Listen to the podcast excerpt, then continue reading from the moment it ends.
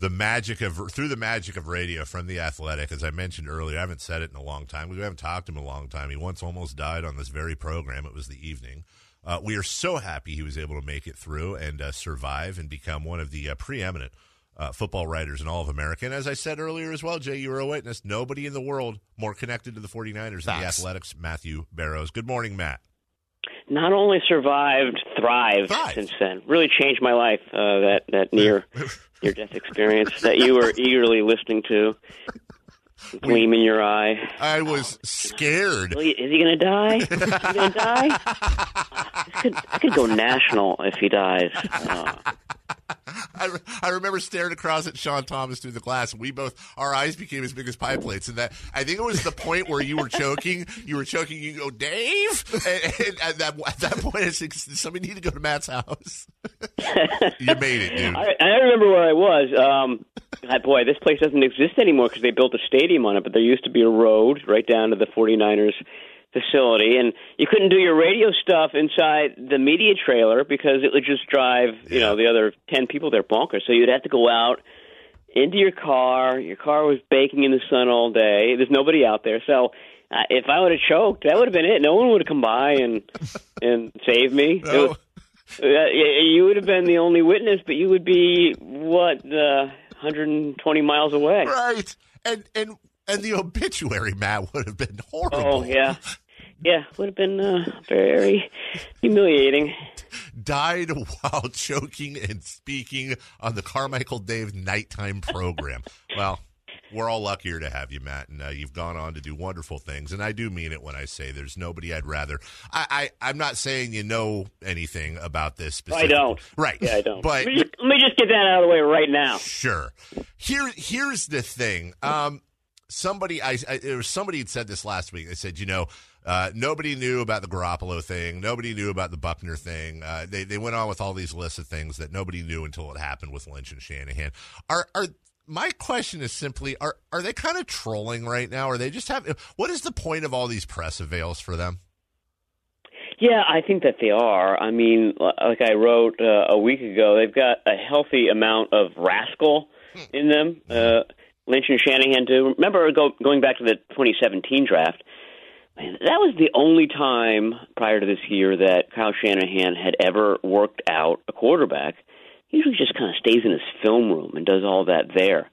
But he went to North Carolina, Chapel Hill, and he worked out Mitch Trubisky you know, sending the signal signal that oh boy, the the 49ers are so interested in Mitch Trubisky that the head coach, play caller, who never does these things, had a workout with him. Well, I mean, it was to induce the uh, the Bears to to move up. Um, you know, and, and the 49ers got uh, some extra picks, and they they did what they wanted to do in the first round. It didn't turn out to be great, obviously. Uh, it was Solomon Thomas and Reuben Foster. But my point being, they are not above some draft day chicanery, you know, some some gamesmanship to get what they want. I don't I don't think anything like that's going on here. Um, but they they do seem to be enjoying the the fact that they are pulling the strings in this in this draft, and and I, I have to say that the networks probably are too. Um, and I and I have to wonder whether this um, this whole narrative we're hearing now that you know it was Mac Jones, but boy, Trey Lance is making a late charge, and and he could be the guy. That that seems a little made for TV to me. We'll have to see, um, but it just strikes me in my cynical heart as a bit contrived and you know trying to gin up some drama um, because we already know who's going first and second. The Athletics Matt Barrows joining us. Well, speaking of that pick, Matt, like you alluded to, you don't know the pick, but if I had to ask you, of the three quarterbacks available, presumably Mac Jones, Trey Lance, Justin Fields, if you had to rank one, two, three, which one you think has the most to least likelihood of being a San Francisco 49er, how would you do that at this moment? Yeah, I mean, I'd, I'd start with uh, Mac Jones, and and he was the guy. I'm pretty com- confident in saying this now that he he was the one that assured them that they could make that big trade last month. That uh, at the very least, uh, the 49ers would end up with Mac Jones, and um, Kyle Shanahan was comfortable with him. So he was sort of the impetus for that move. And then the idea was, okay, we do like Mac Jones. Can these other two guys move us off this mark? And that's really the question. Um, and it seems as if Fields is not in the running anymore, but Lance did impress everybody in his interviews with his sharpness, his eagerness, you know, the fact that he played basically a, a pro style offense. Uh, and that's that's sort of the question: Has he caught up with Jones to this point? And um, you know, my guess is that no. Um, you know, the way I see it, there are probably some people in the organization that are trying to um, argue Shanahan to Trey Lance. Um, but if you've watched Shanahan through his career, he's a pretty stubborn guy, and I don't think anyone's going to have any success telling him that this quarterback really, uh, Kyle, is, is the best one for your offense. I mean, he's going to have a really good idea about which guy is the best in his system, and it, and it seems like his first instinct was Mac Jones. Gosh, I, I would have to think that's very difficult to to change that instinct. Matt Barrows of The Athletic joining us. Matt, I have a, a harebrained theory. I, I, just want you to tell me how harebrained it might be if you had to guess. Uh, my theory is that the package they sent to Miami is a package. They, they made a decision that they needed a quarterback, period, end of statement, that they needed to eventually, whether sooner or later, move off of Jimmy Garoppolo. So that package they sent to Miami was part of or something like the package they were planning on sending to Houston, maybe a package they would have sent to Seattle, that they were going to grab themselves a quarterback. Obviously, Houston, with what's going on with Deshaun Watson, off the table. But do you think that package was somehow concocted in a room somewhere to get a quarterback in any way, and it just ended up being the draft? Or was it simply Mac Jones or whoever it is, this is our guy? Yeah, I don't know if they had a, a formula and they said, okay, let's just whip out the formula when when we've got a chance. I mean, I, I think that probably evolved in, in talking to the Dolphins. What's it going to take?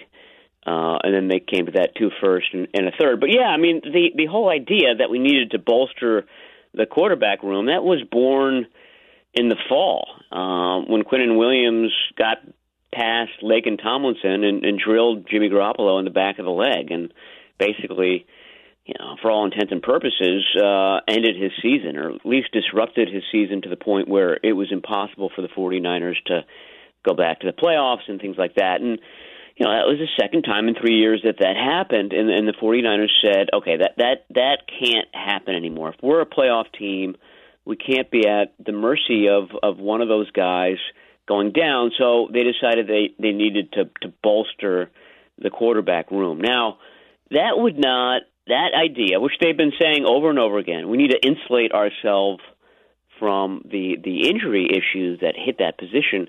That doesn't go hand in hand with drafting a Mac Jones and then turning around and, and sending Jimmy Garoppolo to New England, because then your your top quarterback or your most experienced quarterbacks are, are Nate Sudfeld and Josh Rosen. I mean, you, you don't you, you seem to be in the same spot, or maybe even in a worse spot, really, to, to begin the season than you were last year. So I, I don't know. I, I'm a little bit more skeptical than everybody else that Garoppolo is going to get traded um, this weekend, or uh, you know, it might be in training camp after they see something from this rookie. But uh, it seems to me as, as if you were looking for uh, protection at that position you wouldn't uh, trade away your mo- most experienced guy. But um, they are looking for draft picks. I mean, that, that's for sure. They need to recoup some of the ones that they lost, and that's the best way to do it. Well, and, and with Jimmy, and like you said, it may not be draft you know, this week, and although you're starting to hear those rumors pick up, if they do decide at some point before week one to move on from Jimmy Garoppolo, what do you think Jimmy's actual value is and what is fair compensation for him at this point? I mean, that's that's where it gets tricky because if there's only one real suitor, it's New England. And Bill Belichick traded uh, Jimmy Garoppolo for a second rounder uh, four years ago.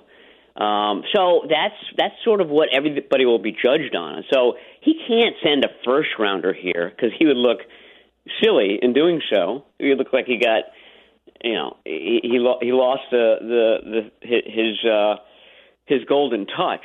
And in the same by the same token, the 49ers can't, you know, send a fourth rounder because then they'd look dumb.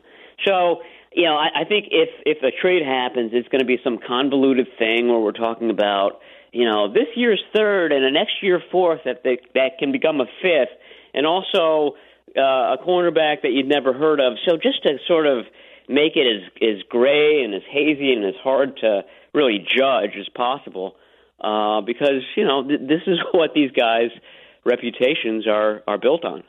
Matt Barrows of the Athletic with us. Matt, I used this analogy for everyone the other day, and it still is dumb, but I'll use it on you. The the the the risk that Shanahan and Lynch are taking reminds me of when I, I told my wife I wanted to put some money in uh, this Robinhood stock account, and the look she gave me was, "I love you, I trust you. This had better work, or you're going to get it." And I feel like with Niner fans, they love and trust Lynch and Shanahan, and they have good reason. But they have, whether necessarily or unnecessarily, really put their heads on the guillotine. Uh, do you, is there a pick, Matt, that they could make tonight that would satisfy even half the fan base today? Well, yeah. I, mean, the anti Mac Jones rhetoric is so loud Yeah.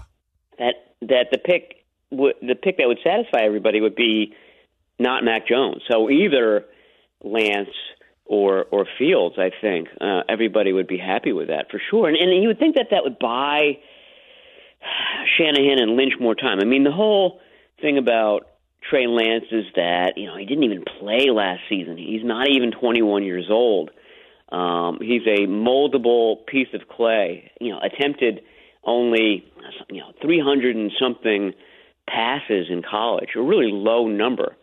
He wouldn't be expected. Nobody would be expect expecting him to come in and take over the number one job uh, from day one. So you would have that that uh, that time element uh, built in. You you would have some leeway, um, and then the idea would become that it would be that he becomes over time somebody like Josh Allen has a lot of similar qualities to Josh Allen, a guy who, by the way, eviscerated the 49ers this this past year and really looked like a, a mature, really smart young quarterback in doing so. So I think that that would be a, a real winner. I mean um, you, you're not you're not kind of forcing the issue.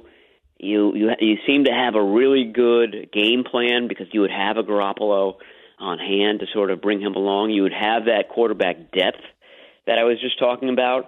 Uh, so there, it, it's it, there are a lot of ways that you could sell it. Uh, you know, the the Mac Jones one is going to be a tough sell for people until he gets on the field and starts winning. There's going to be you know, skepticism is, is too uh, light a word for it. I mean, people don't seem to like this pick at all, and um, you know, this guy needs to be perfect from the get go in order to, you know, avoid all that fan rancor that uh, that's going to come. Fan reaction worse for Mac Jones at number three or Kyle Pitts at number three. Oh, Mac Jones at number three. Kyle Pitts at number three would be a smash hit. Right? Oh yeah. any Pitts any chance, Kittle? Matt? Any chance? yeah, I put it at point zero zero zero three, but it's there. There is a chance. No, that would be that would be. You know, some people think. I heard this the other night. Um, if you put Davis Mills, the the Stanford quarterback, in in the Alabama offense, is he going to be any worse than Mac Jones was? Um, and, and vice versa. If you if you you pulled out Mac Jones and put him in the Stanford offense, would he look a lot like uh, Davis Mills? And the answer, you know, was probably yes. So the, the idea is that you take the sure thing. You take Kyle Pitts. You've got Pitts. You've got Kittle. You have this unstoppable offense, and you've got um, and then then you draft somebody in the second round, like whether it's Davis Mills Right. or Kellen Mond. Um, you get your quarterback there. And you just reduce your your risk level to to such a degree. yes. Um, everybody sleeps better. yes. It's uh, Let's do this. Easy no, I, I've, been I've been pushing this for for for months and months, and Let's everybody is the always like, "It's not gonna not gonna happen, Barrows. Oh. Not gonna happen." I'm with you. I'm with you, Jay. True or false? I've been bringing this up for weeks. Oh my gosh, this has been his favorite storyline. I, I love it. I'm That's like, not existing. I'm like the little bumblebee in the No Rain video by Blind Melon. Finally found other bumblebees. This is so awesome. Matt Barrows has the uh, final Niner draft thoughts. John Lynch, Kyle Shanahan, and the biggest gamble of their tenure. Seriously, uh, Matt has been a friend of ours since he was covering the Niners for the Bee uh, way back when. Yes, we're both getting a lot older. I've lost less hair, but Matt makes it look good. Uh, and there truly is nobody I'd rather talk to about the Niners that's more plugged in than Matt. You should go to theathletic.com where they have all kinds, all kinds of subscription specials. It is the uh, best sports investment I make, period. End of statement. Matt, we appreciate it. It's been too long. Look forward to talking to you to uh, break down this draft. All right. Enjoy uh, the draft tonight and on Friday and on Saturday, too. Right? Yes, sir. You too. Get some popcorn, stretch those typing fingers, and we're good to go. We'll talk to you soon. All right. Talk to you soon. Bye.